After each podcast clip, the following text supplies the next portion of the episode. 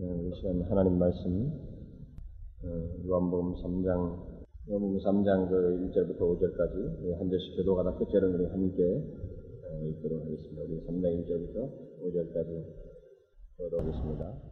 바리새인 중에 니고데모라 하는 사람이 있으니 유대인의 관원이라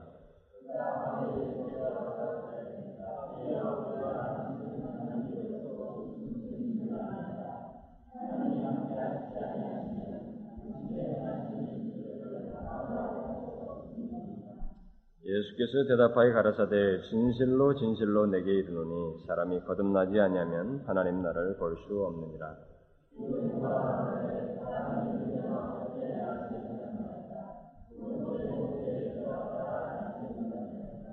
예수께서 대답하시되 진실로 진실로 내게 이르노니 사람이 물과 성령으로 나지 아니하면 하나님 나라에 들어갈 수 없느니라.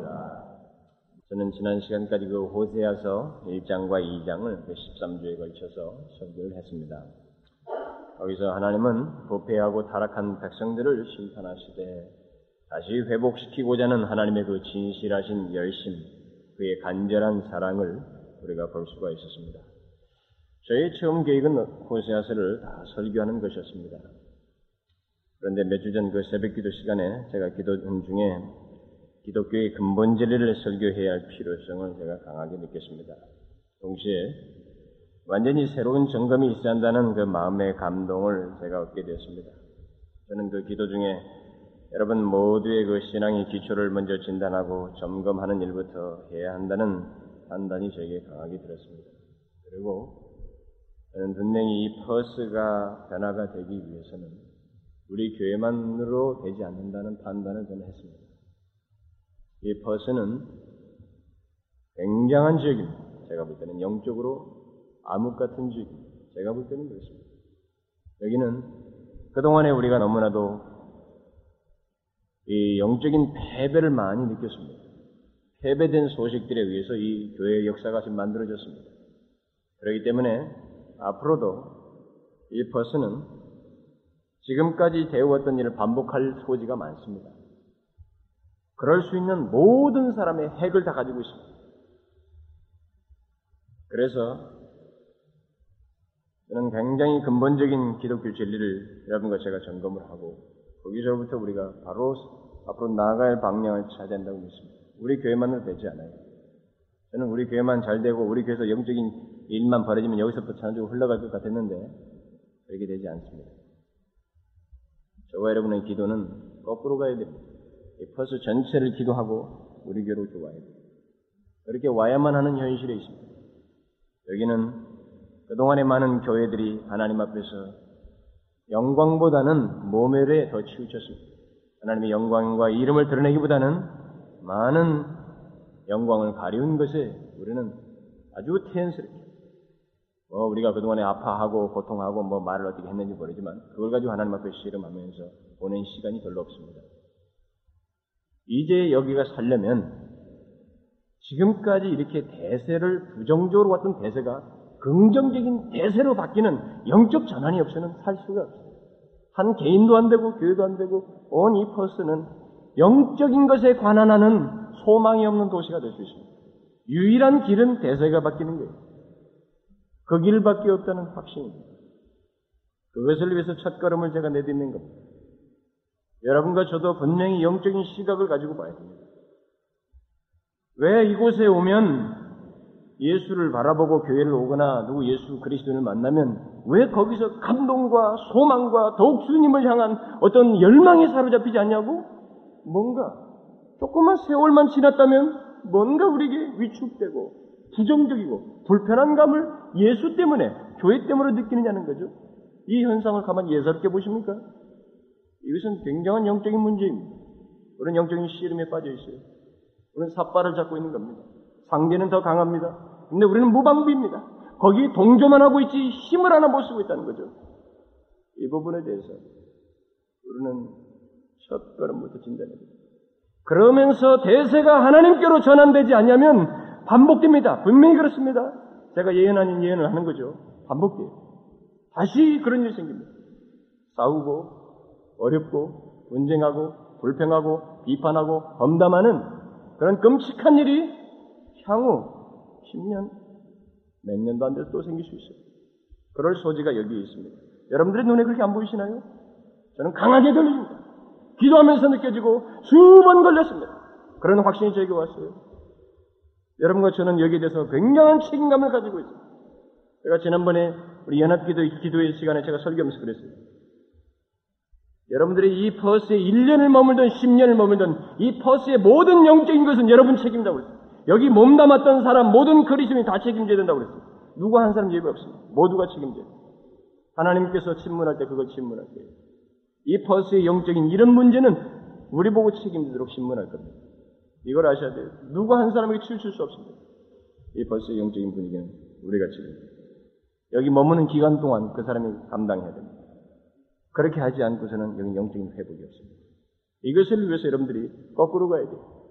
먼저 하나님의 영광이 없어졌다는 것. 하나님의 영광이 무시당하고 있는 이 영적인 현실 때문에 우리가 아파해야 되고, 그것 때문에 기도해야 되고, 그것을 위해서 교회들을 위해서 기도해야 되고, 그런 가운데서 하나님 우리 교회를 회복시키십시오. 이렇게 가야 됩니다. 저는 거꾸로 갔어요, 지금까지. 그렇게 생각해서 처음 오면서부터. 뒤집어서 거꾸로 갔어요. 위에서부터 와야 돼요. 그렇게 하지 않고는 여기 회복이 없습니다. 그것 때문에 개인도 힘들고 전체가 다 힘들어요. 영적인 싸움에서 우리가 패배하고 있어요. 이것을 여러분들이 기억을 하셔야 됩니다.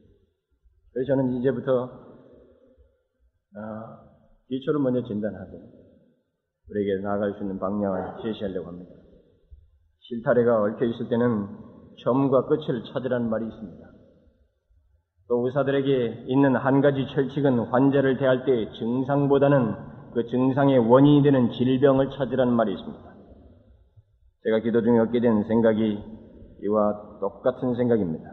우리들의 처음, 우리들의 신앙의 근본을 살펴야 한다는 것입니다. 바로 이런 맥락에서 세계적인 설교자요, 금세기의 모든 목사들의 모델이 된 닥터 로이 존스가 그의 회중들에게 설교한 그 내용은 우리에게 너무나도 필요한 말씀이라고 할 수가 있습니다. 그는 제가 그래서 잠시 인용할 건데요. 그는 목사가 되기 전에 영국의 가장 권위 있는 의사였습니다. 영국 국왕 주치의였던 호덕경의 뒤를 이을 의사로서 아주 젊은 사람으로서 부광되는 24살 때부터 닥터로서 주목받아온 장래가 촉망되는 아주 샤프한 의사였습니다. 그런데 그가 27살이 돼서 하나님의 부르심을 받습니다. 그래서 그는 그 목회를 하면서도 종종 자신이 가지고 있는 그 의학 지식을 사용해서 하나님의 말씀을 전하였습니다. 그런데 한때 그는 그 회중들에게 기독교의 근본 진리를 설교하면서 이렇게 말했습니다. 환자들은 항상 증상에만 관심을 갖습니다. 그것은 당연한 일입니다.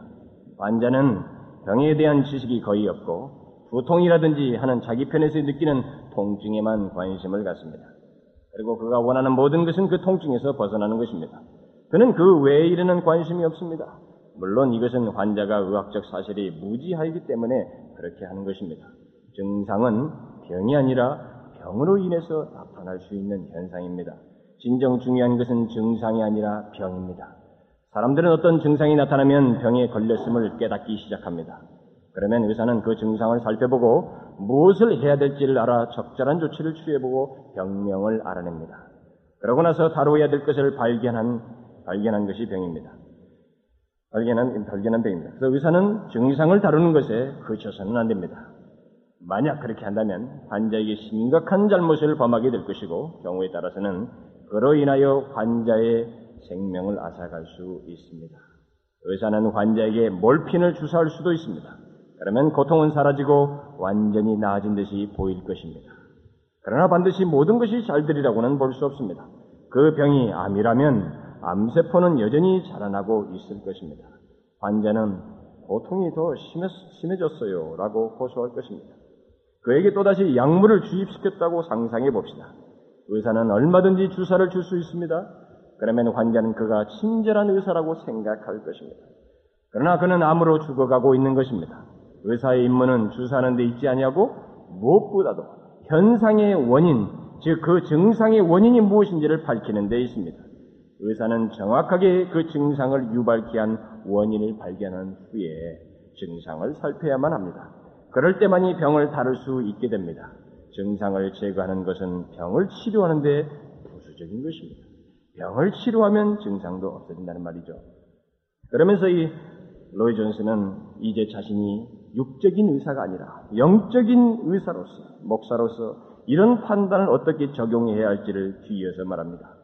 내가 영적인 의사로서 알아봐야 할 첫 번째 사실은 상담해오는 사람이 그리스도인인지의 여부입니다. 만일 그리스도인이라면 그를 대하면서 도울 수 있는, 도움을 줄 수 있는 방도를 즉시로 생각합니다. 그러나 그리스도인이 아니라면 그가 그리스도인이 될 때까지 결코 나는 도움을 줄 수 없습니다. 주지 못할 것입니다. 이렇게 말했습니다. 여기서 그가 말한 것처럼 저는 기독교의 근본 진리를 전함으로 인해 전함으로써 여러분 자신의 상태를 진단하고 그 가운데서 여러분과 제가 해야 할 일을 계속 찾아볼 것입니다. 이것이 여러분들이 여기서 독터 로이존스가 말한 것처럼 먼저 이것이 알지 못하고 다른 것을 치료할 수 없다는 것이죠. 그것이 저에게 제기된 문제입니다. 그래서 제일 먼저 제가 여러분, 여러분에게 여기서 지금 오늘 말씀을 전하려고 하는 것이 하나님 나라와의 거듭남의 문제입니다. 우리는 이 말씀을 가지고 우리 자신을 먼저 첫 걸음으로 진단해 봐야 됩니다. 여러분, 제가 또다시 이 본문을 설교할 수도 있, 을 지 모르겠습니다만 일단은 없을 겁니다. 어쩌면 여러분들은 이미 익숙해 있어요. 제가 알기로는 이 이전에 요한복음 강의를 들었다는 얘기를 들었습니다. 요한복음 들어봤고 이 구절은 아주 익숙한 말씀입니다. 그렇지만 다시 한번 여러분들이 오늘 이 말씀을 시작으로 해서 한번 진단해 보십시오. 하나님 나라에 들어가는 비결, 유일한 길을 여기서 제시하고 있습니다. 하나님 나라와 관련해서 주님께서 하신 말씀은 상당히 많습니다. 하나님 나라는 어떤 것이고 그 나라의 성경은 어떻다. 그 나라는 장차 어떤 모습으로 올 것이다. 주님은 많은 말씀을 하셨습니다. 그리고 들어가는 방법에 대해서 말한 것은 사실 여기가 유일합니다. 물론 어린아이와 같이 해야 된다는 말을 했습니다만 그 구체적인 가장 정확한 들어가는 방법에 대한 묘사는 오늘 본문의 니고데마의 대화에서 하시는 말씀 중에서 말하고 있습니다. 그런데 주님께서는 이 중요한 진리를 니고디모의 대화 속에서 말씀하실 때 좀 특이한 과정을 통해서 이 말씀을 하고 있습니다. 오늘 본문을 자세히 보면 바리새인 중에 니고데모라는 사람이 있으니 유대인의 관원이라 그가 밤에 예수께 와서 가로되 라비어 우리가 당신은 하나님께서 오신 선생인 줄 알아이다. 하나님이 함께 하지 하시지 아니하시면 당신의 행하신 이 표적을 아무라도 할 수 없습니다. 라고 말했습니다. 아마도 니고데모는 계속되는 이런 이야기를 지금 하려고 하고 있습니다. 그건 무엇인가 지금 예수님에 대해서 일설을 읊고 있습니다. 이런 얘기를 하려고 계속 하는 것이 분명합니다. 어쩌면 주님께서 이같이 표적을 나타내신 것을 볼 때 그분에게서 무엇인가를 좀 더 물어보고 싶은 것이 있다는 사실을 이 말 속에서 지금 암시해주고 있습니다. 그러기 위해서 지금 서두를 잡아가고 있는 것입니다. 어쨌든 니고데모의 말이 다 끝나지도 않고 어떤 서론된 얘기가 진행되고 있는데 주님은 그 말을 막아서고 갑자기 갑자기 자신의 말씀을 지금 하시고 있습니다. 주께서 예수께서 가라사대 진실로 진실로 내게 이르니 사람이 거듭나지 아니하면 하나님 나를 볼 수 없습니다. 주님은 니고데모의 말을 가로막고서 갑자기 이런 말씀을 하셨습니다. 니고데모는 아무것도 지금 묻지 않았습니다. 그는 단지 예수님에 대해서 받은 그 좋은 인상을 일단 늘어놓고 있었습니다. 그러고 나서 무엇인가 질문할 것이 자기가 온 목적을 지금 설명할 것입니다. 뒤에 가서. 그런데 그것도 아직 하지 않았습니다. 갑자기 막아서고 주님께서 이 말씀을 하고 있습니다. 남들은 예수님을 목수의 아들로 보았지만은 이 사람은 그를 높이고 있었습니다. 어쩌면 질문은 잠시 후에 하려고 했을 텐데 주님은 그의 질문을 허락지 아니하고 가로채어서 중간에 자신의 말씀을 하십니다. 그러고는 하나님 나라에 들어가는 문제, 성경의 핵심적인 말씀인 이 하나님 나라에 들어갈 수 있는 유일한 방법에 대해서, 오직 유일한 방법에 대해서 심오한 영적 진리를 이 사람과의 대화 속에서 풀 수 던지고 있습니다. 여기서 주님은 니고데모가 무엇인가를 묻고 말하기 전에 먼저 그를 하나님의 심오한 진리로 이끌고 있습니다. 왜 이렇게 하셨을까요? 그것은 먼저 예수님에 대해서 니고데모가 가지고 있는 잘못된 판단을 수정시키기 위해서라고 할 수 있습니다. 그는 앞에서 예수님을 가리켜 당신은 하나님께로서 오신 선생인 줄 안다고 했습니다. 그는 예수님을 하나님께로서 온 탁월한 선생, 선지자 정도로 여겼던 것입니다. 그러니까 그렇게 생각하고 어떤 질문을 하려고 했던 것에 대해서 주님께서 말을 가로챈 것입니다. 예수님이 누구신지를 모르고 대화를 할 수가 없다는 겁니다. 내가 누군지를 알지 못하고 네가 지금부터 일설을 퍼부는 것에 대해서는 내가 그 많은 시간을 할애할 수 없다는 것이죠. 들을 가치가 없다는 것입니다. 그래서 주님은 자신이 하나님께로 온 선생이 아니라 하나님의 아들이요. 하나님 자신이심을 먼저 말을 잘라서 하실, 하시면서 지금 자기 하고자 하는 말을 하고 있습니다. 그러니까 그 사람의 마음을 간파하고 이런 말씀을 하셨다는 것이죠. 주님은 니고데모의 속을 훤히 보신 겁니다.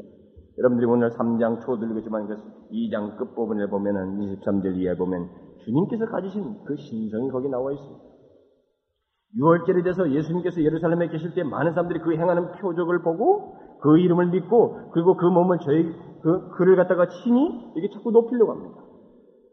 그때 주님께서 거기에 기록하기를 친히 모든 사람을 아시며 저들이 자꾸 자기를 따르지만 거기 자신을 의탁하지 않았는데 그 이유는 친히 모든 사람을 아시, 아시며 친히 사람의 속에 있는 것을 아심으로 사람에 대해 아무 증거도 받으실 필요가 없다. 그랬습니다.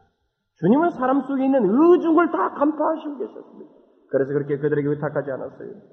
바로 그 똑같은 맥락에서 지금 니고데모가 무엇을 말하려고 하는지, 이가 지금 어떤 상태로 어떤 이해 속에서 왔는지를 아시고 주님 말을 가로채 버렸습니다. 주님은 이 사람 니고데모가 탁월한 선생이고 훌륭한 선생인 걸 압니다. 그러나 니고데모의 이 생각 속에는 주님을 탁월한 선생을 선지자로 하느님께로 온 선생이라고 말하지만은 자기를 먼저 자기도 그 똑같은 선생의 차원에서 또 다른 하나의 탁월한 선생에서 마치 학생처럼 무엇인가 새로운 것을 얻고자 하는 그런 호기심 그런 지식을 가지고 그가 왔다는 것이죠. 그러니까 도무지 하나님의 아들이라는 지식은 전혀 없었다는 것입니다. 그는 바리새인이요 유대인의 관원입니다. 또 이스라엘의 선생입니다. 이 사람은 사람들에게 하나님의 율법을 가르칠 수 있는 특권을 가진 사람입니다. 그러나 주님은 이 사람이 무엇을 말하는지를 알고 계셨기 때문에 이 사람이 말하고 말하고 잘못할 것을 이미 주께서 간파하셨기 때문에 더 이상의 그 사람과의 그 대화의 일설을 다 들을 시간이 없었습니다. 주님은 이전에 낮, 낮 시간에는 표적을 행하셨습니다. 많은 사람들에게 설교를 했어요. 그가 지쳐 있습니다. 그리고 거기에 대해서 지금 생명력 있는 시간을 보내기도 급급합니다. 그런데 이 사람이 평범한 탁월한 정도의 선생 정도로 생각하고 와서 일설을 퍼부는 것 일일이 다 들을 필요가 없어요. 주님은 그 마음의 의중을 하신 것입니다. 그래서 말을 가로채고 주님께서 정작 하신 말씀을 여기서 하고 있는 것입니다. 가장 중요한 일을 하고 있죠. 그래서 앞에서 제가 읽어드린 그 로전스가 지적한 것처럼 가장 우선적인 문제, 그가 주님의 말씀을 들을 수 있는 상태에 있지 않다는 것. 주님의 말씀을 들을 수 있기 위해서는 그것을 이해하기 위해서는 먼저 이 사람에게 있어야 할 것을 주님께서 아시고 그 얘기를 먼저 꺼내고 있습니다. 거듭남의 문제를 있습니다. 분명 이런 태도는 니고데모에게 무리한 것처럼 보였을 것입니다. 왜냐하면 그는 이스라엘의 위대한 사람이기 때문에 그렇습니다. 그렇지만 주님께서 보실 때 그가 아무리 위대한 사람이라 할지라도 그는 그렇게 다루어져야만 한다는 것입니다. 주님은 그 사람의 늘어놓을 일설을 들을, 들을 것뿐만 아니라 그 어떤 일설을 일리 답한들 그는 이해할 수 없는 사람이라는 사실을 먼저 아셨기 때문에 그걸 듣는 것보다는 그의 말을 가로채고 정작 먼저 너에게 있어야 할 것을 말하려고 했던 것입니다. 중생의 문제. 여기서 우리가 배울 수 있는 것이 있습니다. 오늘날 같이 과학적인 그 현대인들에게 복음을 전하려면 우리는 고리타분한 이 성경의 용어들, 어, 옛날의 용어들 말이죠. 읽기도 까다로운 이런 용어들을 빼버리고 그들과 함께 앉아서 함께 마시면서 그들과 많은 시간을 이야기하여서 그들의 수준을, 수준을 충족시켜야만 할 때 우리가 마치 전도가 되는 것처럼 생각한다면 여기 예수님의 모습을 볼 때 그렇지 않습니다. 그 사람의 수준에서 많은 것을 얘기해야 그 사람이 복음을 받아들이는 것이 아니라 그가 먼저 알아야 한 중생을 알지 못하면 아무리 그 사람 수준에서 이 얘기 많이 한들 소용이 없는 것입니다. 그래서 여기 니고데모처럼 현대인들은 방해를 받을 필요가 있다는 것입니다. 오늘날 현대인들이 아무리 명석하고 많은 전문 지식을 가지고 있다 해도 그들은 이 생명의 문제, 이 사는 문제에 대해서는 알지 못합니다. 철저하게 무지해요. 그러므로 그들에게 필요한 것은 잘한다는 칭찬이나 아침이 아니라 하나님의 진리로 그들의 생각을 방해하는 것입니다. 하나님의 진리도 그들이 가지고 있는 그 명석한 것, 늘어놓는 일설을 방해하고 정작 귀한 하나님의 말씀을 전하여서 이것이 없이는 하나님 나라를 볼 수도 없고 들어갈 수도 없다는 예수님의 방식을 우리가 따라야 한다는 것입니다. 그러면 여기서 주님께서 니고데모의 말을 맞고 하신 말씀이 무엇인가요? 그것은 무엇보다도 거듭나야 한다는 말씀입니다. 진실로 진실로 내게 이르니 사람이 거듭나지 않으면 하나님 나를 볼 수 없다. 또 5절에서 말하기를 진실로 진실로 내게 이르니 사람이 물과 성령으로 나지 않으면 하나님 나라에 들어갈 수가 없는다. 결국 이 말씀을 주님께서 그 어, 그와의 말을 말을 맞고 나서 이 하신 것은 주님은 마치 니고데모에게 네가 무슨 말을 하는지 나는 안다. 너의 말하고자 하는 의중을 안다. 너는 그것을 지금 말할 필요가 없다. 너는 모든 것이 지금 잘못되었다. 너는 먼저 다시 태어나야만 한다. 진실로 진실로 내게 말하니 너는 다시 태어나지 않는 한 모든 네가 말하고자 하는 것은 아무 쓸모가 없다. 너는 잘못된 상태에 있어. 이렇게 지금 말하는 것입니다. 가로채고 지금 그렇게 말하고 있어요. 여기 진실로 진실로라는 말씀을 하실 때는 주님은 아주 진지하고 중요한 진리를 말할 때 이 단어를 종종 쓰셨습니다. 주님은 여기서 굉장히 중요한 말씀을 하시고 있습니다. 이것은 기독교의 핵심이 되는 말씀입니다. 너는 거듭나야 한다. 이 말을 우리가 위로부터 태어난다, 새롭게 태어난다, 다시 난다, 이런 여러 가지 용어를 쓰고 있습니다만. 그러니까 첫 출발부터 다시 해야 된다는 겁니다. 중간에 되지 않는다는 거죠. 너는 거듭나야 한다. 새로 태어나야 한다. 이것이 없이는 네가 말하고자 하는 모든 내용은 쓸모가 없어. 이렇게 지금 말하고 있습니다. 여러분들도 이 거듭나야 한다는 말을 굉장히 많이 들은 줄 압니다. 많이 들었을 거예요. 그러나 저는 여러분들에게 묻고 싶습니다. 이 문제를 진지하게 생각해 보신 적 있나요? 여러분들이 하루씩 투자해 보면서 며칠씩 투자해 보면서 이것이 나와 관련이 없을 때는 얼마만큼 끔찍한가를 생각해 보면서 거듭나야 한다는 이 말씀을 진지하게 여러분의 인생 중에 생각해 보셨느냐는 겁니다. 해 보셨어요? 제가 그 부분에 대해서 이 문제를 가지고 씨름한 한 사람의 간증을 제가 읽어드릴 겁니다.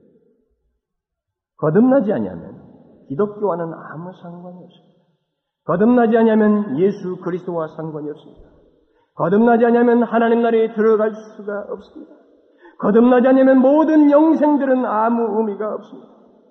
이것이 시작입니다. 소위 모태 신앙인이라는 사람들도 특히 이것과 관련해서 생각해야 됩니다. 진지하게 생각. 저는 모태 신앙인들이 이 니고데모도 모태 신앙이나 모태 신앙이겠죠. 모태 신앙인들이 이 중생과 상관이 없는 경우를 저는 많이 보았습니다. 진지하게 생각하십니다. 이것은 성경의 핵심이 되는 위대한 진리고 근본이며 시작입니다. 이 시작이 없이 이 진리가 잘못되면 우리는 모든 것이 그 뒤에서 것이 아무 쓸모가 없어져요. 아무 의미가 없어져요. 모든 진리가 의미가 없습니다. 제가 아무 쓸모가 없다는 것은 하나님 나라에 들어갈 수 없다는 것이죠. 영광과도 무관하다는 것입니다. 하나님을 위해서 일한들 아무 쓸모가 없다는 거예요. 우리는 굉장히 중요한 이첫 출발에서부터 우리 자신을 진단해야 됩니다. 여기 주님께서 거듭나야 한다는 말씀만큼 우리 그리스도인의 신앙생활의 시작에서 중요한 말씀은 없습니다. 여기 거듭나야 한다는 말은 일차적으로 우리가 살아왔던 삶의 무엇인가를 덧붙이는 것이 아닙니다. 지금까지 살아왔던 삶의 방식이다가 교회를 들어와서 교회의 새로운 어떤 방식과 교회에서 배운 어떤 풍토를 덧붙여서 되는 게 아닙니다. 이 거듭나야 한다는 것은 전적으로 새로운 것, 완전히 첫 출발, 새로운 생명이 하나 태어나는 것을 지금 얘기하고 있습니다.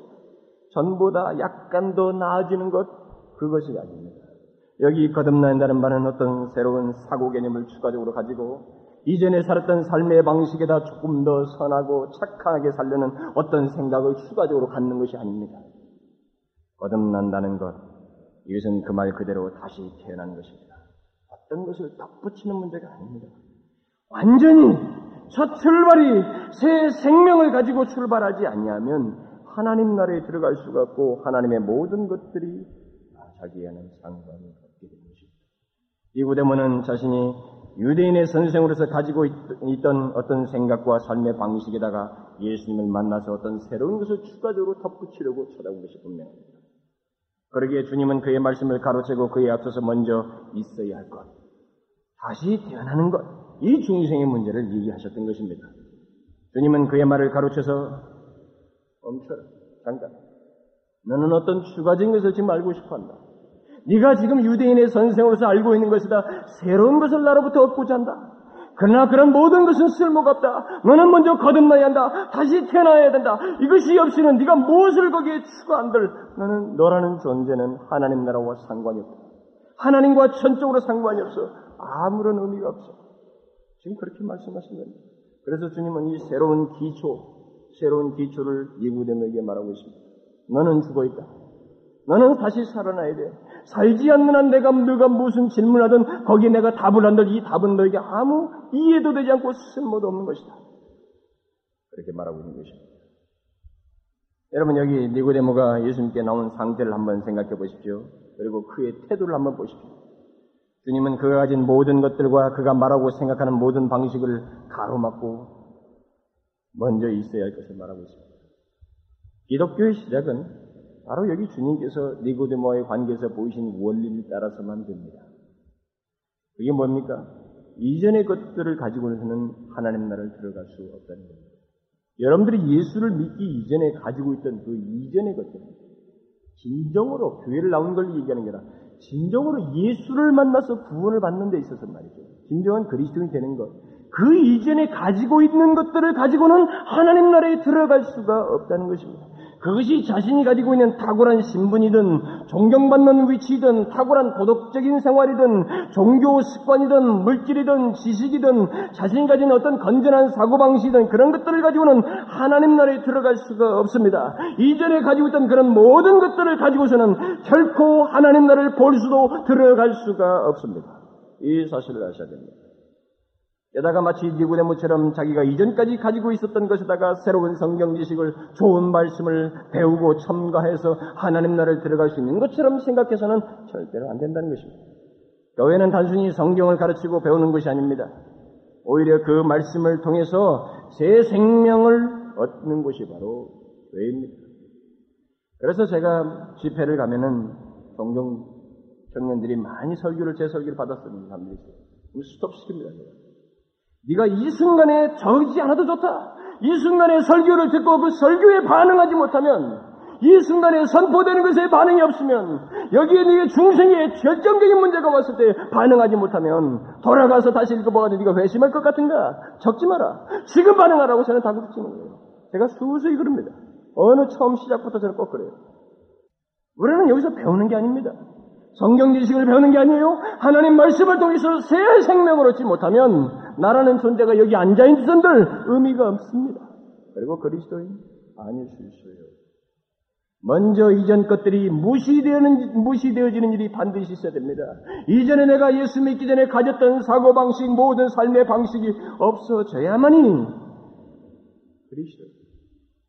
그것이 없어지고 새롭게 태어나는 중생을 통해서만이 천국에 들어갈 수 있다는 것입니다. 우리는 우리가 있는 곳에서 출발할 수 없습니다. 우리가 지금 현재 있는 곳에서 출발할 수 없어요. 처음으로 돌아가야 됩니다. 여러분들이 지금 현재 있는 그 자리에서 교회 나와서 뭔가를 하나 추가하여서 예수를 믿고 천국에 들어갈 수 있다면 큰 착오입니다. 처음으로 돌아가야 돼요. 다시 태어나는 일이 있어야 됩니다. 이것은 건축으로 말하면 새로운 집이나 빌딩을 짓는 것과 같습니다. 새 집과 새 빌딩을 짓기 위해서 이전 것들을 다 무너뜨리고 그 위에 짓는 것과 똑같습니다. 이전 것들이 없어져야 됩니다. 반드시 없어져야 돼요. 이 모든 것이 없어져야만이 없어지고 거기 새롭게 짓는 것, 그것을 지금 인생, 여기서 거듭남이라고 말하고 있습니다. 이전 것을 가지고는 하나님 나라에 들어갈 수 없습니다.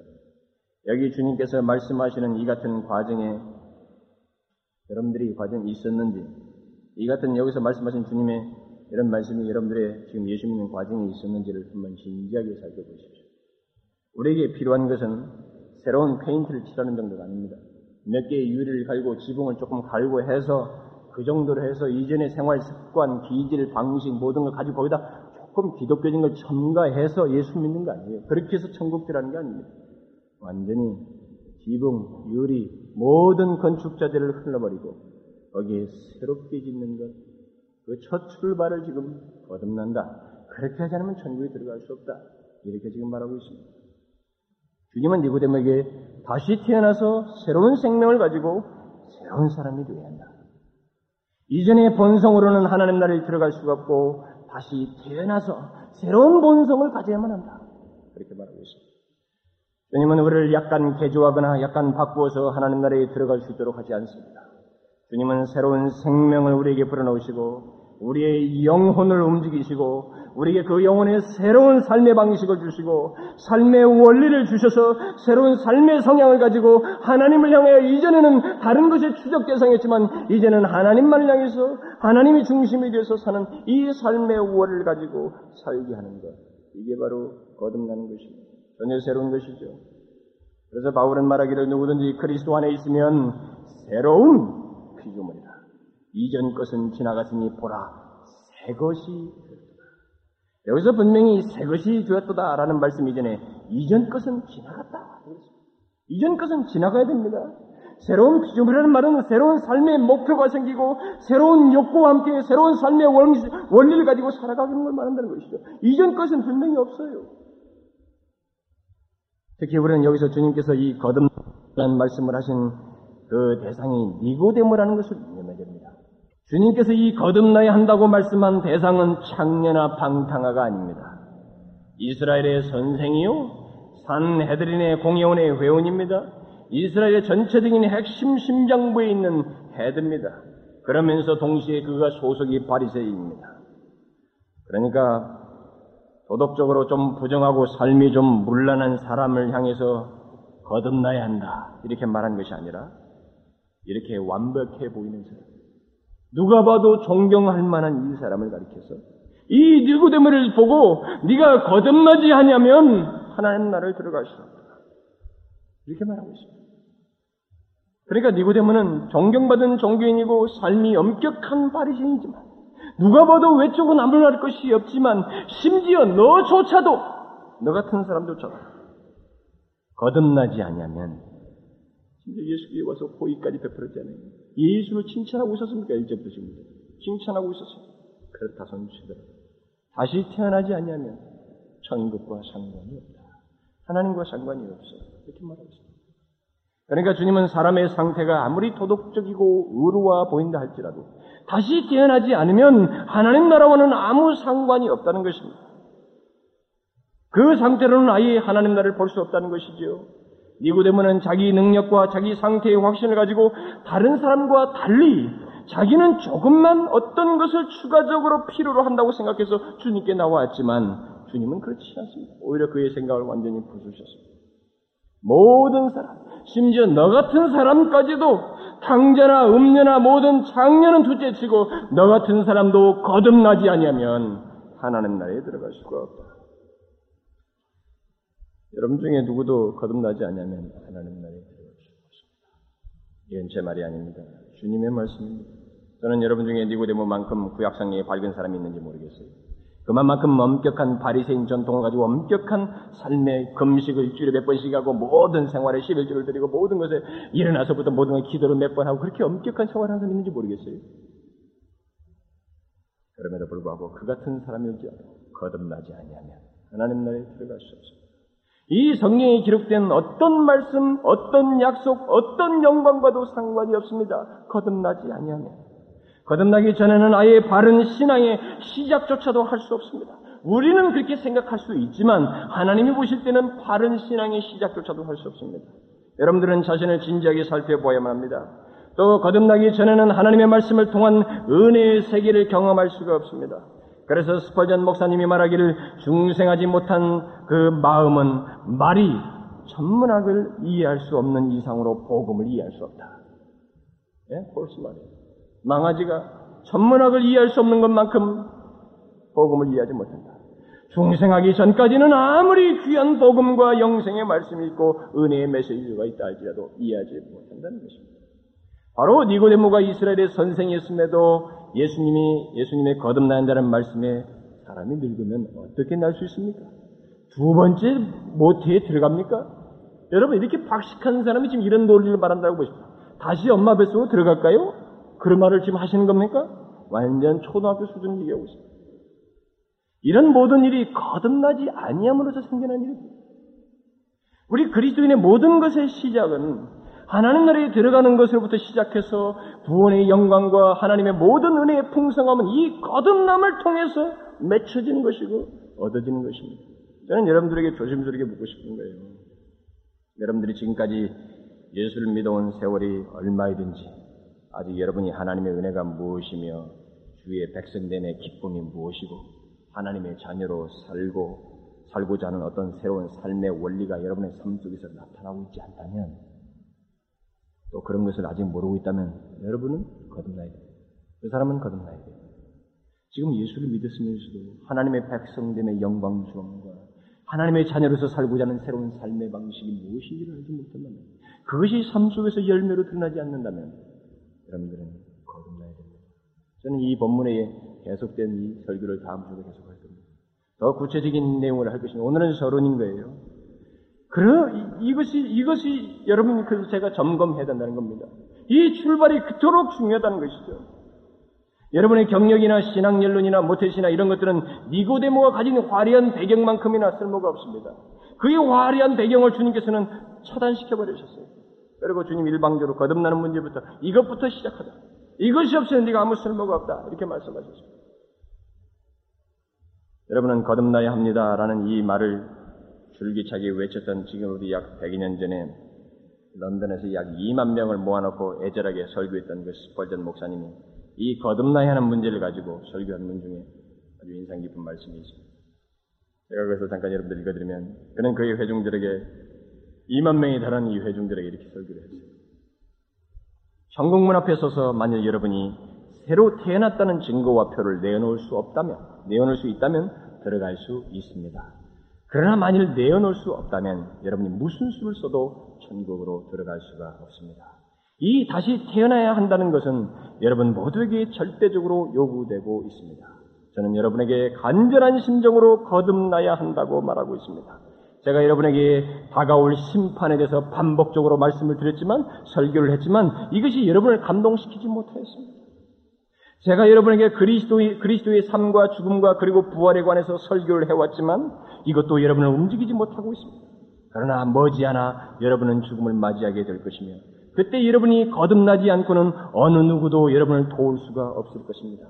잠시만 지나면 여러분은 영원한 나라로 떠날 것인데 여러분이 거듭나지 않고서는 그때 하나님 앞에서부터 바깥 어두운 곳으로 영원히 쫓김을 당할 것이며 거기서 슬피 울며 이를 갈미 있을 것입니다. 오 여러분들이여 여러분은 거듭나지 않으면 안 됩니다. 그렇지 않으면 여러분은 저주를 받을 것입니다.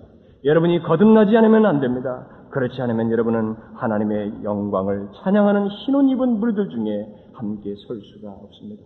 사랑, 사랑으로 여러분을 건면하노니 여러분은 거듭나야만 합니다. 이렇게 쓰고 있습니다. 똑같은 메시지죠. 동일하게 이 네고데모의 설교를 가지고 100년 전에도 스퍼전은 똑같이 그 2만 명의 회중이 그렇게 얘기했습니다. 간절하게 이것이 없이는 아무것도 안 됩니다.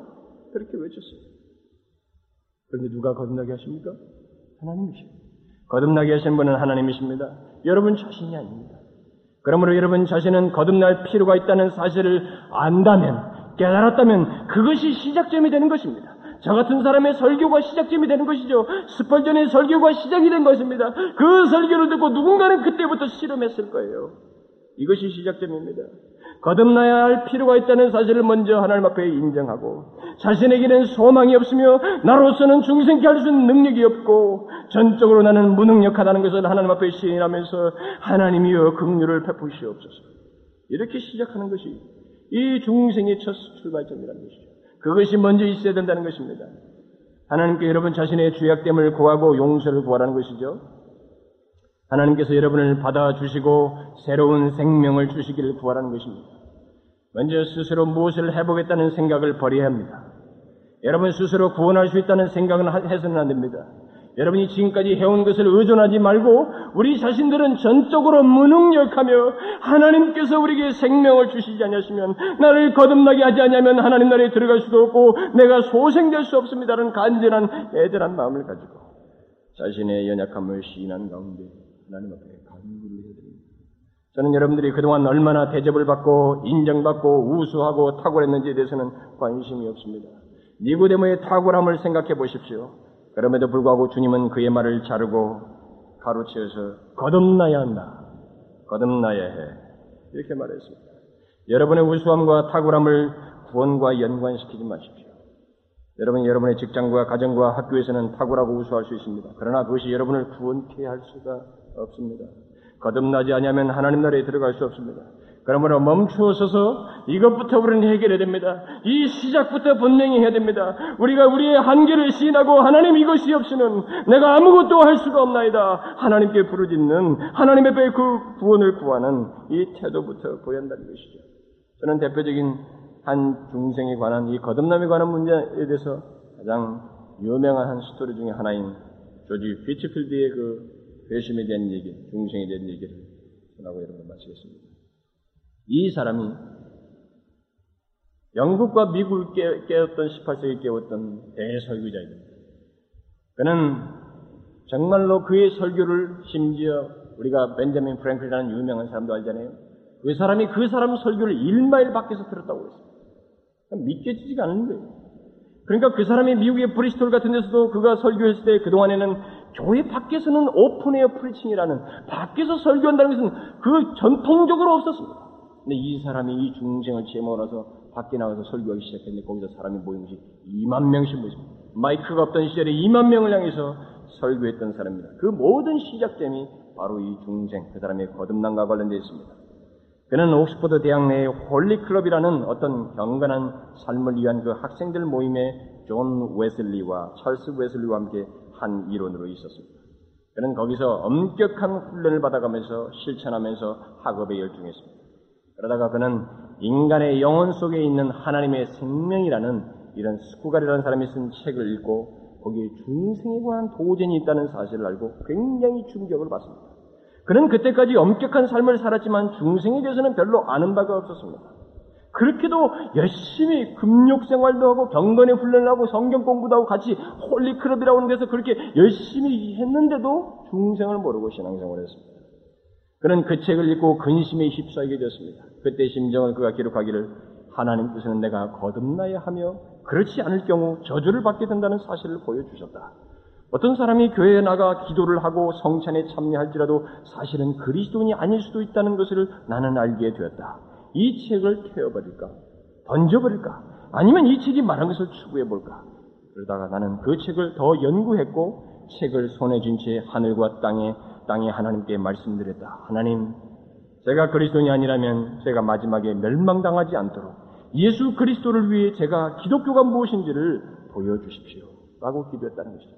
하나님께서는 곧 내 기도에 응답하셨다. 책을 몇 줄을 더 읽어나가다가 나는 참된 기독교 신앙이란 영원히 그리스도와 연합하는 것, 우리 안에 그리스도의 형상이 형성되는 것이라는 구절을 발견하였다. 그 구절을 읽자 거룩한 광선이 즉각 내 영혼 속으로 뚫고 들어왔으며 그 순간부터 나는 내가 새로운 피조물이 되어야 한다는 것을 알게 되었다. 이때부터 피트필드는 그의 영혼 안에 있어야 한다고 한 하나님의 생명을 찾아서 구하기 시작합니다.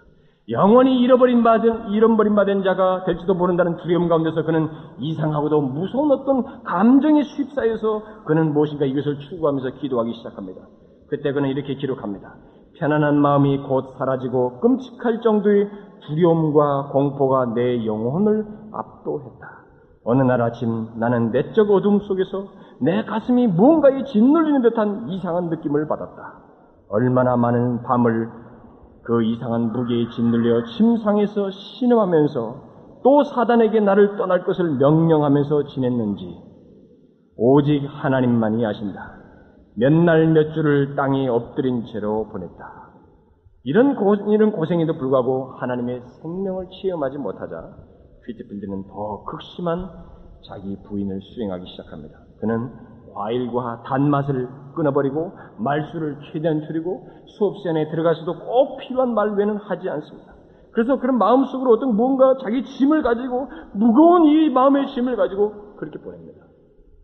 그런데 그는 계속 그렇게 구하면서 두 시간씩 캠퍼스에 잔디밭에서 기도하면서 그것을 위해서 씨름을 합니다. 그러다가 결국 이 홀리클럽과의 관계 속에서는 해결되지 않는다는 생각에서 존 웨슬리와 찰스 웨슬리가 이별을 하고 홀리클럽을 떠나버립니다. 그래서 그는 그런다가 계속 그런 추구하는 가운데 몸이 아주 위험할 정도로 허약해집니다. 그래서 격렬한 부르짖음과 눈물로서 기도하면서 그는 틈틈이 헬라의 원역 신약 성경의 원어 성경 헬라 성경을 읽으면서 자기의 열심을 다해서 하나님이여 이 중생을 알게 없어서 이 새 생명이 내게 있는 것을 알게 없어서라고 하면서 그 순한 기간 동안에 그 사순절기는 오랜 기간 동안을 6주 이상을 하나님 앞에 특별히 기도합니다. 그는 몸이 너무 하얗게 져서 계단을 기어 올라갈 정도입니다. 그래서 의사가 명령합니다. 더 이상 움직이지 말고 침상에 누워 있습니다. 그래서 그는 7주 동안을 침상에 누워 있습니다. 몸이 약한 상태였음에도 불구하고 그는 자신이 과거와 현재도 지은 죄의 목록을 그 침상에서 작성하고 그것을 아침 저녁으로 매일같이 회개하는 작업을 합니다. 그러고 나서 하나님 앞에 계속 그 고백하면서 하나님이여 이 새 생명을 알게 하옵소서. 그것을 하나님 앞에 구하죠. 그런데 하나님의 역사는 바로 그때 일어납니다. 자기 힘과 노력으로는 아무것도 할 수 없다고 느꼈던 바로 그때. 더 이상 수고할 것이 없을 때, 바로 그때 하나님께서 은혜의 빛을 그에게 비추시기 시작합니다. 자신의 노력으로는 결코 얻을 수가 없다고 생각했을 때 하나님은 그에게 은혜를 허락하기 시작합니다. 그는 예수 그리스도를 통하여 자기 자신을 하나님의 자비하심에 맡기고 전적으로 이제는 하나님 은혜가 아니고서는 아무것도 할 수 없다는 것을 생각하고 자기의 고행과 수고 속에서 절망과 좌절 속에서 그 힘없는 배경 속에서 하나님의 자비의 자신을 내어 맡기고 마지막 하나님께 은혜를 구합니다. 그러자 위에서 내려온 한 줄기 믿음의 빛이 그에게 결코 버림받지 않으라는 확신을 주어서 이 조지 필트필드가 대학 기숙사의 병상에 누웠을 때 그는 지속되는 생명, 인간의 영혼 속에 있는 하나님의 생명을 그가 거기서 체험하게 됩니다. 그래서 이때의 그 체험을 그가 기록하기를 하나님께서는 그 무거운 짐을 치워주사 나로 하여금 살아있는 믿음으로써 그분의 존귀하신 아들을 붙잡을 수 있게 하셨다.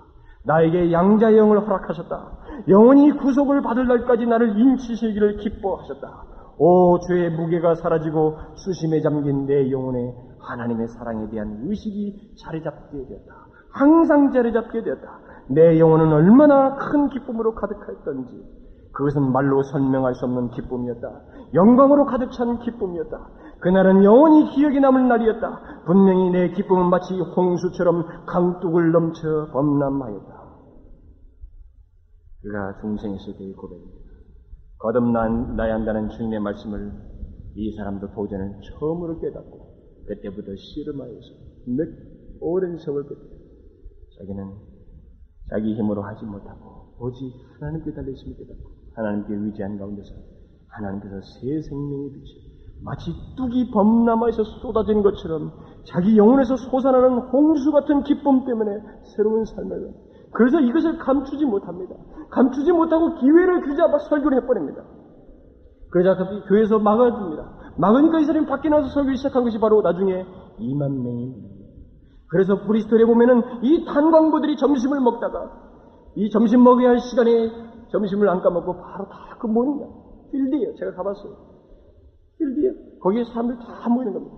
도시락을 안 까먹고 모이는 거예요. 2만 명이 모이는 거예요. 그 사람들 향해서 이 사람이 외칩니다. 중생해야 됩니다. 거듭나야 합니다. 이 새로운 질을 계속 전달해요. 그때 전기작자가, 전기작자가 기록하기를 이 2만 명의 사람들 가운데 그 새카맣게 탄광부로 까매진 얼굴 속에 두 개의 터널이 있었다. 뭐예요? 설교를 듣고 눈물을 흘리는 겁니다, 이 사람들이. 그러니까 마치 두 개의 터널이 여기 나 있었다는 거예요. 거듭나 이것이 없이는 아무것도 안 된다는 이 확신이 이 사람에게 부담감을 줬고 그것을 확신하게 체험하자 이걸 참을 수가 없었습니다. 막을 수가 없었어요. 이것을 분출해야만 했습니다. 거듭나지 않고는 아무것도 안 되는 거예요. 여기서 모든 생명이 있구나. 하나님의 기쁨이 여기 다 있구나. 이 모든 뚝이 여기서부터 뚫어지는구나. 이 사실을 경험하고 그것을 기뻐했어요. 거듭나요. 이것이 없이는 아무것도 안 됩니다. 하나님 나라를 들어갈 수가 없습니다. 천국의 기쁨을 맛볼 수가 없어요. 하나님의 은혜도 아무것도 여러분 맛볼 수 없습니다. 거듭나야 합니다.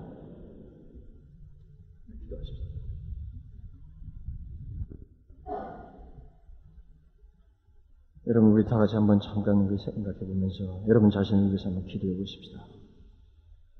뭐 조용히 여러분들이 한번 자신을 묵상하면서 하나님 앞에 내놓는 기도를 해 보십시다. 하나님 나를 불쌍히 여기십시오. 혹이라도 니고데모처럼 지금까지 알았던 삶의 방식에다가 주님의 것들을 조금 첨가하려고 하진 않았습니까? 하나님이 전적으로 새로 나는 역사를 주십시오. 거듭 태어나는 역사를 주십시오. 이렇게 여러분 하나님 앞에 이 시간 하시면서 우리 잠깐 기도하십시다. 오 하나님 감사합니다. 우리에게 이 시간에 이 거듭남의 중요한 진리를 우리에게 주셔서 하나님의 이것이 없이는 아무것도 알 수 없다는 사실을 우리에게 깨우쳐 주셨사오니 오 하나님이여 저희들에게 이 새 생명의 진리가 열매 맺혀지도록 우리 심령을 하나님이여 두들겨 주셨소서 우리가 그동안에 하나님을 믿되 내가 가지고 있는 것에다가 하나님의 무엇인가를 첨가해서 하나님을 섬기랬던 이런 니고데모와 같은 태도를 주여 용서하시고 하나님의 전적으로 우리의 힘으로는 할 수가 없습니다. 하나님을 통해서만이 알 수가 있사옵나이다. 이 회중 가운데 하나님의 주의 온 백성들을 거듭나게 하시고 이 온 생명들을 다 중생된 백성들을 섬겨 저들을 통하여 하나님의 일을 행하시고 역사를 이루어 주시옵시기를 원하옵고 오 하나님이여 주의 은혜를 나타내시옵소서.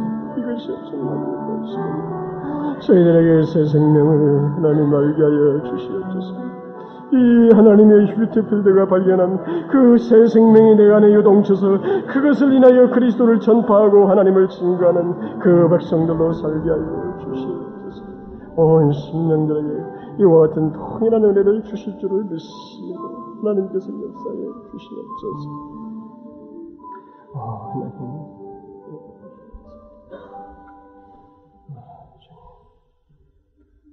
하나님, 주께서 이 생명의 진리를 주셨는데, 이 진리가 우리 가운데서 그대로 열매 맺게 하여 주시옵소서. 모두에게 열매 맺게 하여 주시옵소서. 온 심령이 중생하여 거듭나게 하시고, 그리하여 천국에 들어가는 역사가 있게 하여 주시옵소서. 거듭남으로 하나님의 것들을 알게 하여 주시옵소서.